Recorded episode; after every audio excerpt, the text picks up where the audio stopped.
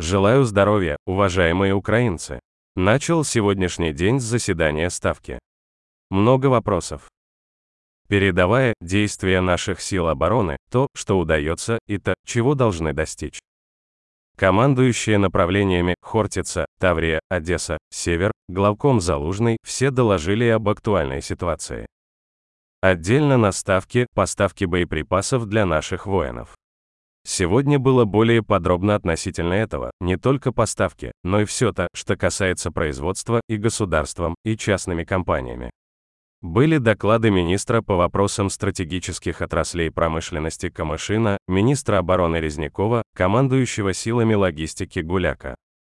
Провел совещание с главой правительства Шмыгалем по итогам его поездки в Канаду и Соединенные Штаты, встреч, прежде всего для финансовой поддержки Украины партнерами. Результаты весомые. Это касается и отношений с МВФ, и с другими международными институтами, двусторонних отношений с Канадой и Америкой. Благодарю всех наших партнеров, которые неизменно помогают. Кстати, уже готовимся и к очередной встрече в формате «Рамштайн». Провел предварительные совещания.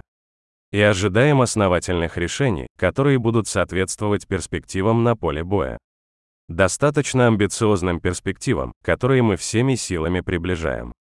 Причем приближаем не только для себя, не только для Украины, но и для всей нашей антивоенной коалиции. Агрессор должен проиграть. И это наша общая ответственность с партнерами выиграть больше времени для мира, то есть быть сейчас максимально активными в обеспечении оружием и снарядами, чтобы ускорить нашу общую победу. Подписал указ о награждении государственными наградами наших воинов. 127 бойцов в СУ, из них 68 посмертно. Очень важно это понимать каждый раз, когда мы слышим, что обещанные поставки оружия задерживаются, каждый раз, когда возникают сомнения относительно типа оружия для Украины, дальнобойности или других качественных характеристик, каждый раз это означает, что украинские воины отдают свою жизнь, чтобы было это время. Время, которое тратится, чтобы убедить и чтобы все-таки произошла поставка необходимого оружия. Хочу сегодня особо отметить наших воинов из 5-й отдельной штурмовой бригады и 80-й отдельной десантно-штурмовой бригады за активные и успешные штурмовые действия в Бахмуте.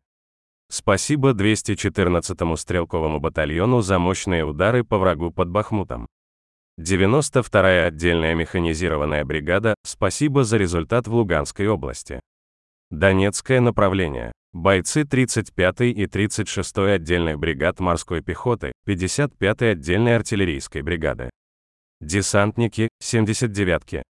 Воины 74-го отдельного разведбата, 59-й отдельной мотопехотной бригады имени Якова Гандзюка.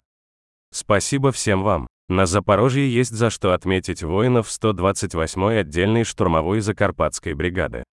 Молодцы! Каждый уничтоженный враг сейчас – это освобожденный метр украинской земли завтра. И еще одно.